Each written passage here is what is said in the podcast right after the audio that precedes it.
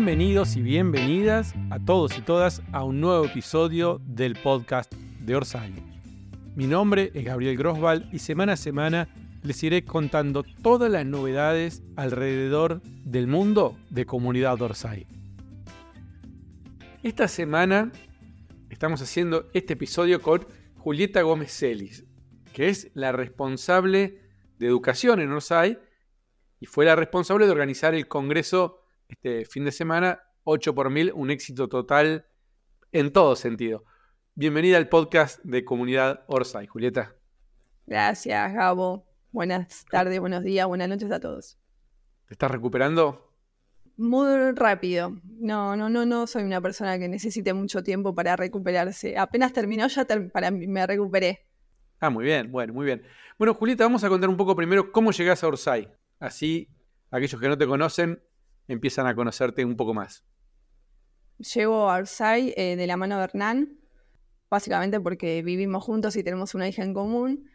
Yo me encargué siempre de Orsai desde que Hernán volvió a Argentina de, de garantizar que, que Hernán no metiera la pata en términos de papeles y demás, de que esté como todo en orden, porque le doy valor a esas cosas. Entonces soy, en principio, la que hablaba con la escribana, con el contador, la que chequeaba, digamos, que esté todo en orden en términos de papeles, porque Hernán es muy creativo, pero muy poco apegado a la norma. Entonces, en principio, solo una función así, muy subsidiaria, muy de chequear que esté todo bien y seguir con mi, mi mundo y mi trabajo, porque cuando yo lo conocí a Hernán ya tenía una profesión, que además me encanta, y no tenía previsto trabajar con él. Me parecía que eran como dos universos, el mío, que es de educación, y el suyo, que es la narrativa, que no iban a tener, por lo menos a priori, cosas en común o en lo inmediato. Así que durante muchos años tuve un rol muy subsidiario. Y de a poquito te fuiste metiendo y se fue armando un proyecto que es el que ya muchos conocemos, que es el de la universidad. El proyecto de Orsai, en un punto, es el día de mañana, y esto lo decimos ahora, después lo retomamos si querés más adelante, es armar la Universidad de Orsai. Sí, en una de esas miles convers- de conversaciones que hemos tenido con Hernán sobre el futuro, una vez apareció la posibilidad de pensar en juntar esos dos universos, la narrativa y la educación. Y, y Hernán me contó de que cuando estaban en Barcelona con Chiri y con Megechu habían hecho algo que ellos llamaban la Universidad Orsai, de una manera que a mí me parecía muy irrespetuosa, porque yo sí fui a la universidad y soy este, profesora universitaria y mucho más respetuosa de, de las instituciones. Entonces yo me volvía loca porque él me contaba, nosotros ya hicimos la Universidad Orsai. Y yo le decía, no, pero las universidades no las puedes hacer a gusto y piacere, las, o sea, las autoriza el Ministerio de Educación, tienen, están reguladas por el Estado, ¿no? Otorgan títulos oficiales, eh, no puede dar clases cualquiera en una universidad. Empezábamos a discutir un poco en chiste en torno a ese tema y un día surgió la posibilidad de, de pensar una universidad que, digamos, que conjugue estas dos miradas, ¿no? La cuestión más seria, formal, institucional, con la creatividad de Hernán a la cabeza. Bueno, y a partir de ahí empiezan una serie de actividades. Una eh, fueron los, los concursos, unos fueron los concursos que muchos participaron, de distintos concursos de narrativa, de guión, de teatro, bla, bla, bla. También fueron las presentaciones de Hernán a universidades, bibliotecas, esas cosas más pequeñas que algunos pudieron participar, pudieron ver, pudieron escuchar. Y a partir de ahí, para mí, empieza algo más formal y más fuerte, que es el Congreso. Para mí es la presentación más en sociedad de este proyecto de educación de Orsai. ¿Lo sentís así? En realidad creo que, a ver, tenemos una, un horizonte ahí que es la universidad. Para crear una universidad en Argentina hay dos caminos. O una, se hace una presentación a través de la Cámara de Diputados y así se crean las universidades nacionales con un proyecto de ley con financiamiento público, o nuestra legislación admite la creación de universidades de gestión privada, que son presentaciones que hacen fundaciones o asociaciones civiles al Poder Ejecutivo, al Ministerio de Educación, primero, para que evalúen sus antecedentes y su, digamos, viabilidad, su pertinencia, su relevancia, su importancia para formar parte del sistema universitario argentino.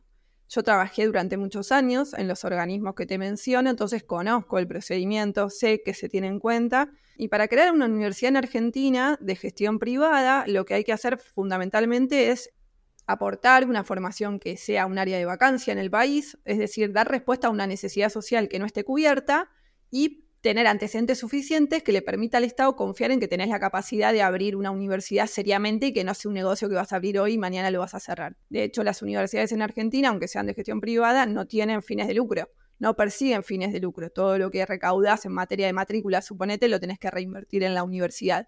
Por eso detrás hay una asociación civil o una fundación. Ninguna empresa ni ninguna persona en particular puede pedirle al Estado autorización para abrir una universidad en nuestro país.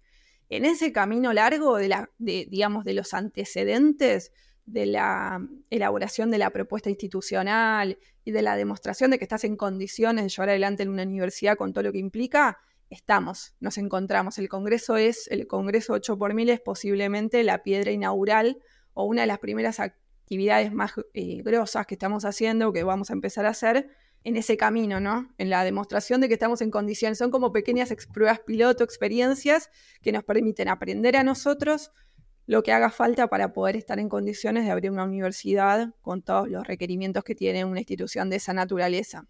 ¿Cómo surgió la idea del Congreso? ¿Te acordás? La idea del Congreso surgió en un viaje que hicimos con Hernán a Uruguay, y uno de los pocos viajes que hicimos solos, sin, sin hija, de veinticuatro horas. Yo le decía a Hernán que veía Con, cierto, como, con, con cierta preocupación un montón de actividades muy interesantes que hacen los escritores, las escritoras, la gente que publica en Orsai, que admiramos, pero que está, pareciera reservada a un público muy exclusivo, muy elitista, muy porteño. Me preocupa a mí esa cosa de que parece que todo pasa en, en, la, en la capital y los demás nos quedamos mirando desde afuera, ¿no? Yo digo, qué bueno que estaría que esas actividades las pueda hacer alguien más que el que vive en Palermo y tiene tiempo libre como para gastarse unos dineros, que, que además no son poquitos, en una actividad de esa naturaleza. Qué bueno que estaría que esos talleres de escritura creativa, de crónica, de poesía, de lo que sea, estén a disposición de la gente, de común y corriente, de los jóvenes, de los adolescentes, de los profesores de lengua y literatura. Son como dos universos que van por separado, ¿no? O que yo entendía que iban muchas veces por separado. Al mismo tiempo, todos los profes de lengua y literatura del país son consumidores de todos los productos culturales de Orsai, son súper seguidores de Hernán y súper amorosos. Mil veces los invi- invitan a Hernán o lo han invitado a Hernán a disertar, a participar de sus clases. Sabemos que comparten sus materiales porque en los videos de YouTube cada dos por tres aparecen preguntas que le hacen los chicos de las escuelas a Hernán. Hernán en eso es súper, súper generoso para participar y sumarse. Pero bueno, no habían, era como que dependía mucho, viste, de pequeñas voluntades, de que un profe se copie y le haga una, le pida a Hernán tal cosa, o de que un autor tenga la generosidad de ir a una charla en una escuela. Hace un tiempo lo invitaron a Hernán a una conferencia que organizan en Chaco una vez al año, la Fundación de Mempo Giardinelli, que está muy buena. Le pidieron que diserte y después lo subieron a un remis, yo lo acompañé y fuimos a recorrer escuelas de la provincia del interior de Chaco a charlar con los jóvenes, con los alumnos. Me encantó esa experiencia, esa fusión. Es decir, bueno, formamos, o sea, lo invitaron para una conferencia que tenía como destinatario a los profesores y después fuimos a las escuelas del interior de la provincia con estudiantes. Yo digo, ahí hay una llave, algo de eso tenemos que poder hacer, no solamente talleres para diez personas en Palermo, ¿no? Eh, hay una función social que me parece que Que, que está vacante, hay que cubrir, que hay que pensar de las organizaciones que formamos parte de este, de este país, y a mí me gusta ir por ahí. Entonces, de ahí surgió la idea de armar un congreso que junte dos universos que, que a priori, digamos, se conectan, pero eventualmente, ¿no? Que haya alguien que se proponga juntar a los profes, juntar a los eh, referentes de la literatura, de la no ficción también, y bueno, y ver qué pasa. ¿Y cómo se pensó el line-up, estos escritores, estos escritores y no otros? ¿Cuál fue el criterio? El criterio es que sean buenos, el criterio que sea primer nivel, y después se van des- definiendo en función de agenda, ¿no? Hay mucho más que ocho buenos escritores o excelentes escritores y escritoras en Argentina. También tuvimos en cuenta la cuestión de género, no, no es casualidad que sean cuatro y cuatro, y tampoco es casual que hayamos estado atentos a que haya escritores de diferentes partes del país, ¿no? Que haya como representación, diferentes voces, edades y género. Tratar de... Espero que hagamos uno más, que hagamos otros, ¿no? Y que podamos seguir convocando. Muchos escritores y escritoras se quedaron afuera por motivos solamente de agenda. Por suerte tenemos un abanico enorme de, de personas súper destacadas, interesadas en participar y en vincularse con, con profes, con docentes. Juli, ¿y hay este tipo de actividades, este tipo de congresos en Argentina o en el exterior que puedan ser, no sé, inspiración? Porque yo la, la verdad nunca vi algo así. pero tampoco estoy muy en tema. Entonces quizás vos me decís, mira, todos los años en Colombia se hace algo que podría llegar a tener alguna vinculación.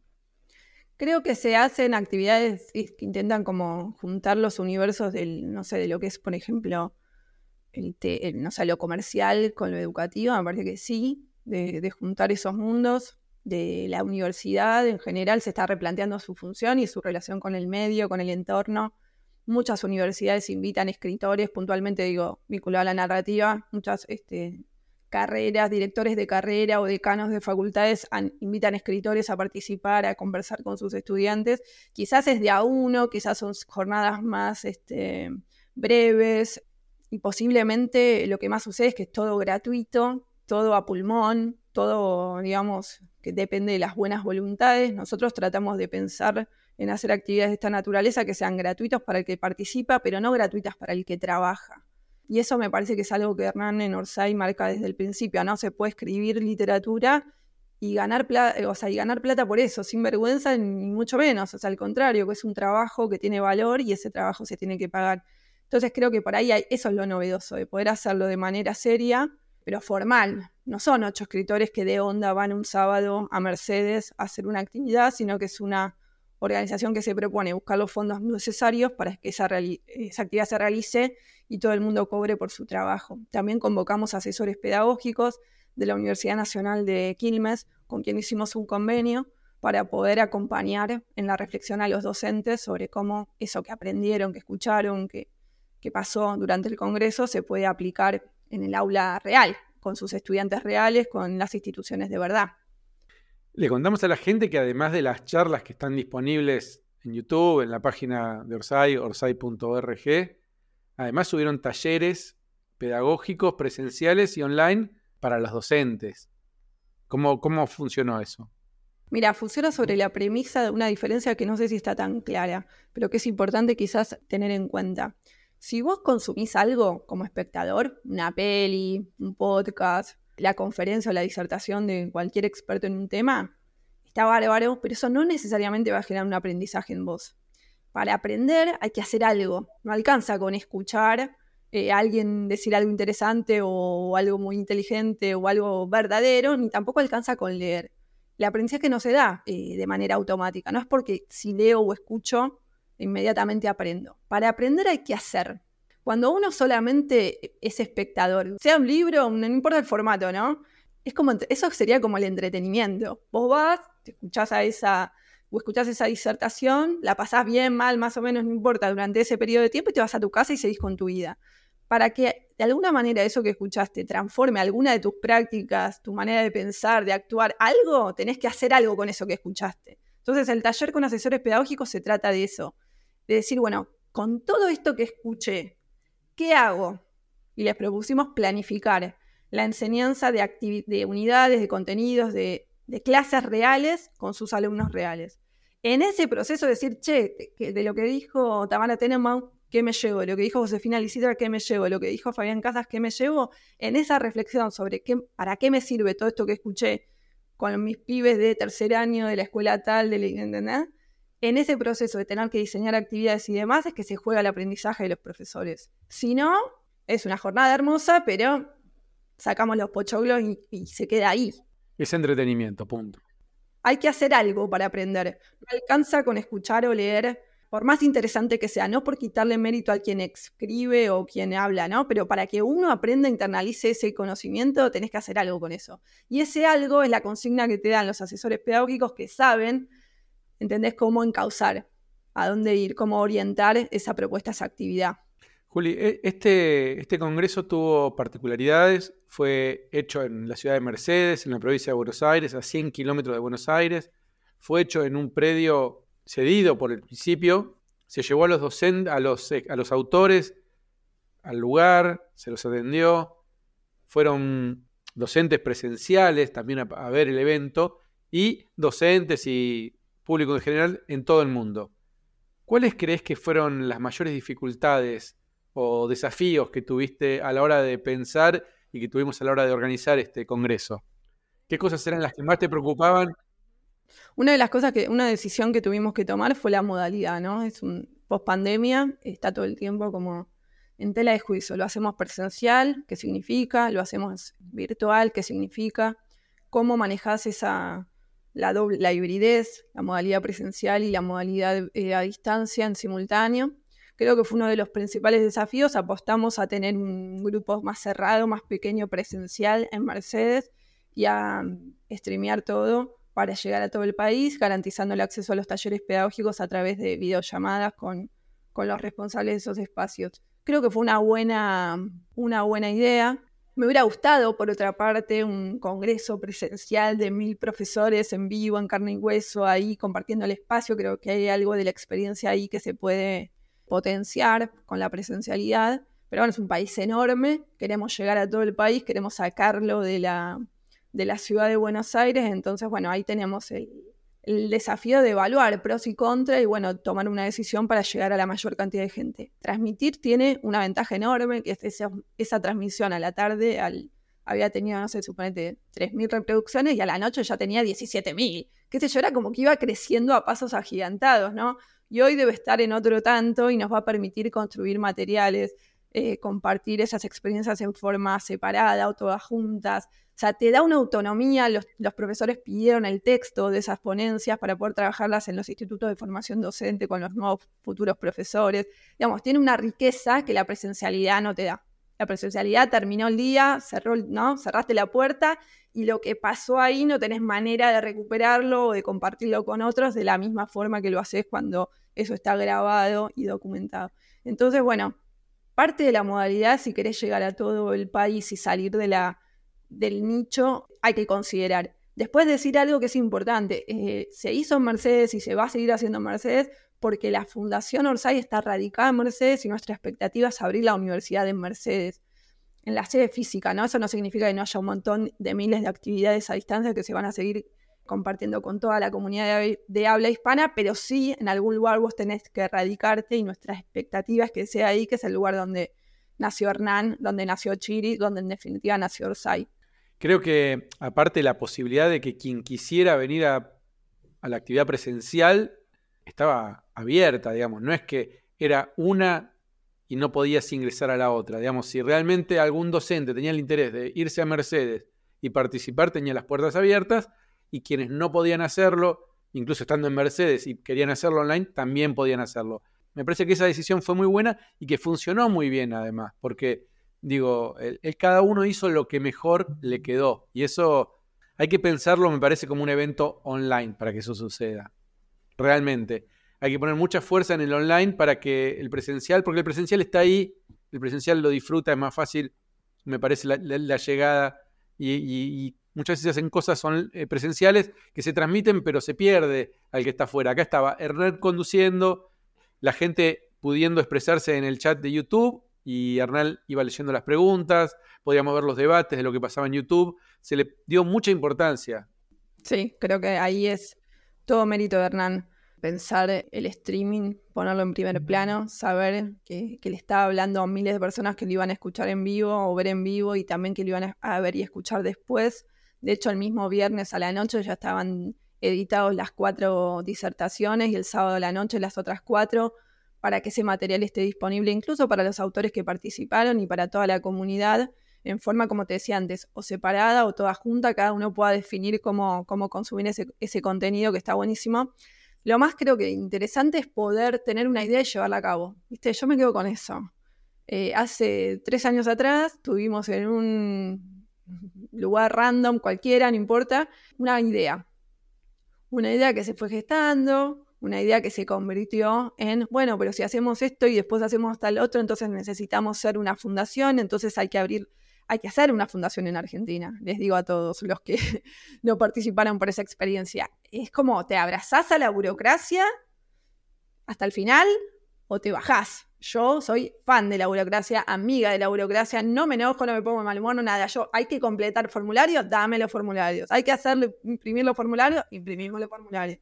Fuimos, tenemos muchas anécdotas con Hernán de la creación, él es el presidente de Fundación Orsai, de, la, de lo que fue todo el, ¿viste? El papeleo, la interna, tener que llevar los papeles, hacer trámites presenciales, en el medio cayó la pandemia, carpetas. Se quedó stand-by, carpetas, folios, hay plata que po- pagar en efectivo para hacer un fondo que decís, pero en efectivo es una boludez, ¿cómo? Déjame hacer una transferencia, no, te doy un...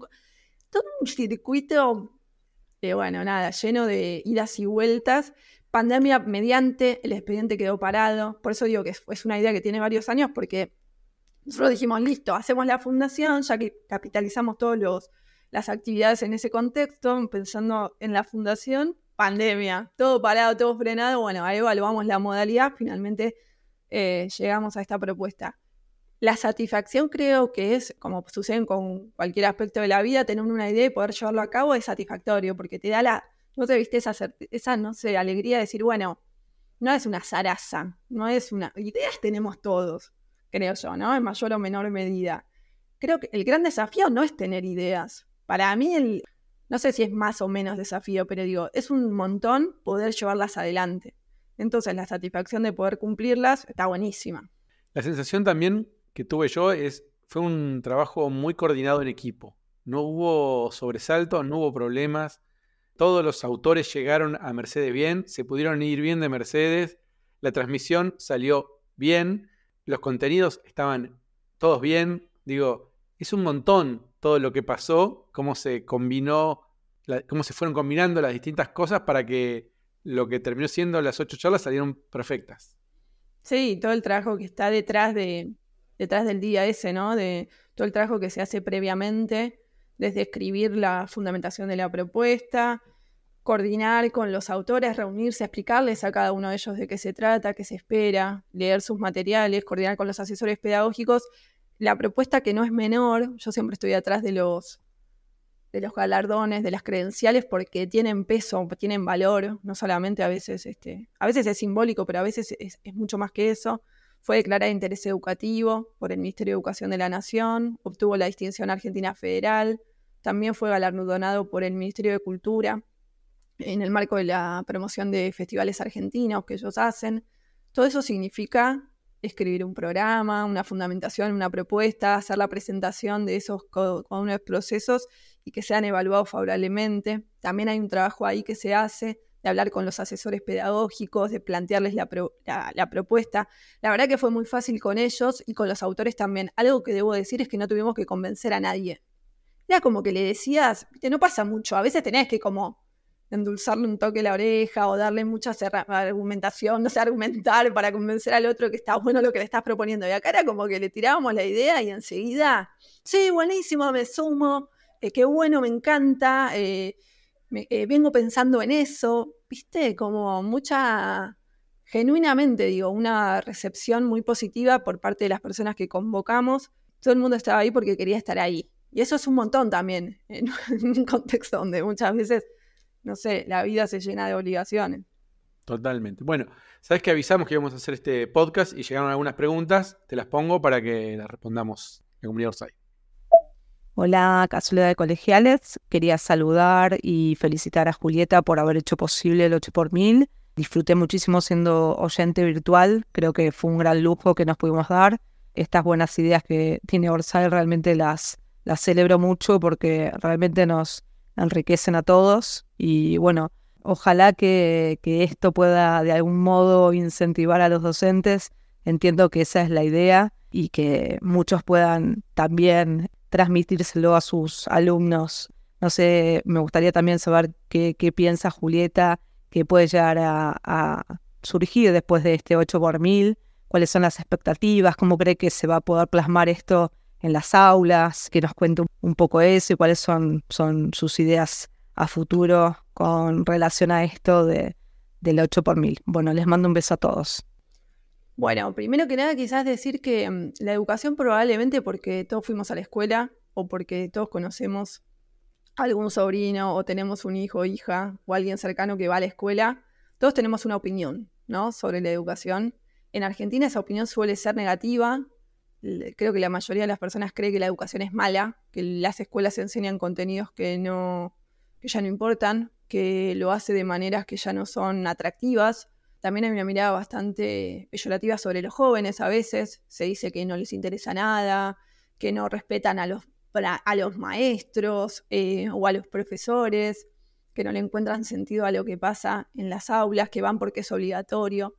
Hay un montón de ideas que circulan sobre lo que pasa en el mundo educativo, un montón de, somos todos directores técnicos, ¿no? También para eso. Y pocas, me parece, propuestas. Yo escucho mucha queja y poca propuesta. En lo personal, yo soy docente del, del nivel universitario, pero docente al fin, igual que cualquiera de los profes que estaban ahí. Formo eh, futuros profesionales de diferentes disciplinas desde mi, desde mi especialidad. Y creo que los profes ya están motivados. De hecho, si vos vas a un congreso ocho por mil, un viernes y sábado, que nadie te exige, por el que no te van a pagar, que no va a tener ninguna consecuencia directa en tus honorarios, ni mucho menos, o sea, nada, no va a tener ningún impacto, es porque sos un copado, un comprometido, porque estás motivado, porque si no, ni siquiera vas. Lo mismo si lo ves y te tomás, ¿no?, ocho horas de tu tiempo para escuchar a ocho personas diciéndote cosas, charlando, pensando sobre tu profesión, evidentemente estás motivado. Yo confío muchísimo en el cuerpo docente de las escuelas secundarias, de las primarias, de las universidades. Saco el sombrero por las personas que hacen eso con su vida, que dedican su tiempo a enseñar lo que saben. Lo que sí pienso es que eh, necesitamos trabajar, que, que a veces que es una tarea como a veces muy aislada, que haces en soledad, con quien que no hay eventos copados donde compartir esas experiencias o compartir lo que te funcionó, lo que salió bien, escuchar a otros que tienen la misma intención, ganas que vos. Entonces me parece que el Congreso tiene una función que es, eh, o una intención que es eh, generar comunidad, que los profes se encuentren, que nos encontremos, que charlemos entre nosotros, que los que estamos motivados no nos desmotivemos de los que no ya no están motivados, ¿no? Que podamos empa- identificarnos, mirarnos, darnos cuenta que no estamos solos y compartir más de las experiencias. Los profesores en Argentina saben perfectamente eh, cómo funciona la educación, no es que nosotros les tenemos que enseñar cosas. Es más de un espacio de intercambio, de compartir, decir, ah, mirá lo que hacen, cómo engancha Casas a sus alumnos en el taller de poesía, mirá si algo de eso me lo llevo al aula y lo pongo en práctica. Aprender de quienes se han destacado como escritores y escritoras, cronistas o autores de no ficción, historiadores, está buenísimo porque te inspiran, te motivan, me parece que siempre nos, son personas que respetamos, que nos interesan, y, nos, y si ellos nos, da, nos comparten sus ideas, creo que nosotros las, las podemos resignificar. Pero sabiendo que todo el que está escuchando, que es docente, ya tiene una formación. No es que Orsai le va a dar la formación que, tiene, que, que no tiene o que le falta, ni mucho menos. Perfecto, perfecto. Clarísimo. Vamos con otra pregunta. Hola, soy Gabriela desde Barcelona, miembro entusiasta de la comunidad Orsai desde hace más de diez años. Y quería saber, como también soy docente de este lado del mar, si en algún momento están pensando a lo mejor en esta escuela de pensamiento y el congreso, que me parecieron fabulosas las charlas, invitar a docentes que estemos ejerciendo en distintas partes del mundo para compartir experiencias. Muchas gracias. Excelente idea, me encanta. De hecho, una de las Eh, reflexiones que sacamos en limpio para las próximas propuestas es de poner en voz o en valor la voz, dar mayor participación, buscar la manera de que los docentes este, compartan, hablen, cuenten sus experiencias.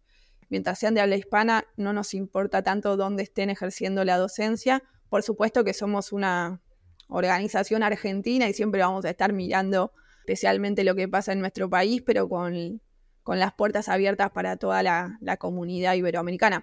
Así que tomo, tomo la idea porque es algo de lo que nosotras también nos quedamos pensando. Cuando digo nosotras, digo los asesores pedagógicos que estuvimos pensando sobre eso, ¿no? Sobre darle mayor protagonismo a los docentes, además de la actividad que les proponemos en el taller con asesores pedagógicos. Así que tarea para el futuro, sí. Buenísimo. Próximo ocho por mil, ¿qué te imaginás? ¿Cómo? ¿Dónde? ¿Cuándo? Me imagino siempre, eh, siempre me lo imagino en Mercedes. Me lo imagino siempre en modalidad híbrida, o sea, la posibilidad, como vos decías antes, de, de transmitirlo, pero no que transmito lo que pasa acá de espaldas al que me está mirando, sino poniéndolo en primer lugar. Me parece fundamental, coincido, súper importante, generar un material muy piola para tener en cuenta no solamente lo que está pasando ese día en ese horario, sino a futuro como replica. Me lo imagino, Hernán puso la vara alta, dijo dos veces por año. Hernán siempre hace ese tipo de cosas, ahora hay que salir corriendo a armar, a poner la fecha. Me lo imagino pronto, me imagino que tendríamos que repetir este mismo formato porque hay muchos escritores y escritoras que se quedaron afuera por las cuestiones de agenda, no porque no querían estar, tenemos muchos más que convocar. Y también pensando más lejos, pienso en otro tipo de ocho por mil, ¿no? Pienso en el rol del humor, en la educación, pienso eh, en los aportes que puede hacer la gente de teatro, pienso en hablar del el uso de tecnología, pienso en, en convocar referentes de distintas disciplinas para enriquecer las propuestas de enseñanza de los profesores.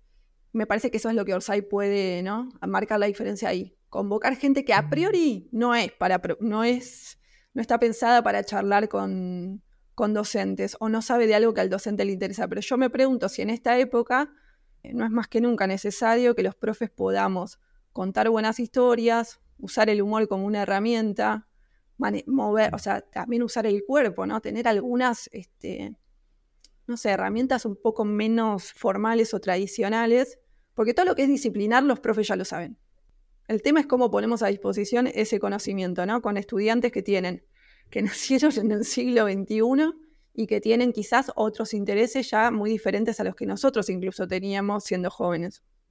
Sí, creo que la comedia o el humor es parte de, de la formación de los chicos hoy, que no era cuando yo era chico parte de la formación, o que no era tan habitual. Hoy forma, como me parece, parte del gen de quien nace en esta cultura, por lo menos. Lo mismo que la tecnología, ¿no? Estos nativos digitales, gente que empieza con, con usos y costumbres que no tienen nada que ver con mi infancia, por lo menos. Yo tengo casi cincuenta y está buenísimo pensar esas herramientas para, para la educación. Pensarlas, aportar, contar experiencias para, para docentes, ¿no? Claro, cuando yo me formé en... En educación, eh, las materias son pedagogía, didáctica, eh, instituciones, legislación, historia del sistema educativo, ¿me entendés? Están buenísimas, ¿eh? No digo que no. Amo, pero no alcanza para... No, no siempre alcanza, o queda demasiado suelto. Digamos, hay gente que es histriónica, que es divertida, que es descontracturada, que es graciosa, que es creativa, y todo eso es una riqueza espectacular para el aula. Pero no viene solo, ¿viste? Algunos necesitamos que nos muestren, que nos digan, que nos cuenten cómo se hace, que nos, eh, que nos compartan ideas para poder implementarlas. Y la verdad es que cuando vos generás un mejor ambiente, no digo que garantice el aprendizaje porque no lo, es, no, no lo garantiza, pero genera unas condiciones que están mejores, digamos, para que el proceso de aprendizaje se, se produzca en los alumnos, ¿no? Entonces, digo, esa por ahí, la idea de los futuros congresos tiene que ver con eso. El, el centro, la, o sea, el objetivo siempre va a ser enriquecer las propuestas de enseñanza, pero hacerlo quizás a la Orsai, ¿no? De una manera lateral, a partir del aporte de, de otras disciplinas o de otros pensadores u otros ilustradores, este, escritores, comediantes, humoristas. Hoy estaba viendo a un chico que estudiaba, quería, tenía que estudiar un resumen sobre economía y pasaba... hacía un resumen con una inteligencia artificial y después le ponía la voz de Messi al texto para estudiarlo como que Messi se lo estaba contando, ¿no? Digo, eh, dice, y no hay forma más fácil de estudiar que te lo está contando Messi, ¿no? En un resumen encima. Cómo usar la tecnología, usar un poco el humor, usar... Me pareció muy Orsai ese ejemplo de, de, lo, de lo que se puede lograr con, nada, con condimentos. Es condimentar la educación en todo caso, no es más que eso. Pero cambia todo, cambia la experiencia. Mantenerte piola, eh, pilas, ¿no? Mantenerte pilas vos como, uno como profe, porque para, o sea, si nos exige que motivemos a los estudiantes, bueno, hay que también estar un poco motivado uno, pero es difícil estar motivado cuando vos vas, llevas, no sé, yo empecé a dar clases en el año dos mil diez, creo, dos mil once. Yo voy a cumplir quince años en cualquier momento, ¿entendés? quince años de dar, la, o sea, de dar en, en la Universidad de Buenos Aires, yo de la misma materia hace ya va a ser pronto quince años. Todos los cuatrimestres. O sea, por más que uno tenga pilas, digamos, llega un momento que obviamente es una cosa, vos tenés que alimentar eso, tenés que poder eh, seguir motivándote, y eso creo que en el encuentro con otros, o cruzando disciplinas, cuando pensás, bueno, el uso de la imagen para enseñar, el rol de la, del humor, el uso de la tecnología, eh, la literatura, depende de lo que enseñes, ¿no? Pero quiero decir, detrás de cada, de cada disciplina hay una historia para contar, que a veces es la mejor manera de entrarle a un alumno que está ahí, porque tienen que estar ahí, porque no podemos desconocer que los estudiantes de nivel secundario están habitualmente en la escuela por obligación. No eligieron ni ir a la escuela, ni a esa escuela, ni a ese turno, ni a esos compañeros, ni a esa materia, no eligieron nada. tienen otros intereses que son súper genuinos y valiosos igual, y nosotros la, bueno, el desafío de, de formarlos para un futuro que es que, que, que les va a llegar, digamos, ¿no? ¿Cómo le damos esas herramientas? ¿Cómo hacemos que haya disfrute? Creo que algo de lo que se dijo en el Congreso estuvo, me hizo a mí por lo menos, por ejemplo, pensar. Tamara planteaba en el inicio, ¿cómo conciliamos lo obligatorio con el placer? ¿Cómo haces para que a los catorce, quince años eso que es obligatorio, que es ir al colegio, sea placentero? A priori parece imposible, ¿no? Parece que irreconciliable, una contradicción irreconciliable. Bueno, el desafío de los docentes es ese. Mirá, menuda tarea que tenemos. En ese sentido digo, bueno, la, eh, yo soy de la idea, obviamente, del aprendizaje toda la vida, permanente, la educación continua, ¿no? La educación permanente, uno es docente, te recibís, haces un posgrado, todo bien, pero eso no te no termina ahí. Tenés que seguir pre- aprendiendo constantemente. Creo que el cruce interdisciplina funciona bien. Creo que en la práctica los docentes no podemos solamente hablar con docentes. No tiene sentido que solamente hablemos entre nosotros. Tiene que ser entre nosotros, pero no solamente entre nosotros. Y ahí creo que podemos desde Orsai tender puentes para que grupos de tipo comediantes y docentes se encuentren. Es raro a priori, ¿o no? Decís, ¿qué tiene que ver un comediante con los profesores de las escuelas? Bueno, yo creo que hay ahí un puente posible, una conexión. Lo mismo los directores de teatro, los humoristas, ni hablar quienes se dedican a la programación, a la inteligencia artificial o esto que vos mencionabas antes. Pero establecer puentes, hacer los puentes, después las cosas suceden, ¿no? Pero creo que es una buena, una buena, un buen aporte que podemos hacer desde Orsai. Bueno, por muchos más, ocho por mil, muchas gracias, Julieta, por tu tiempo. Y nada, vamos a ir anunciando cuando haya novedades. Esperemos que pronto. Gracias a vos. Un beso grande. Miembros de la comunidad Orsai, será hasta la próxima.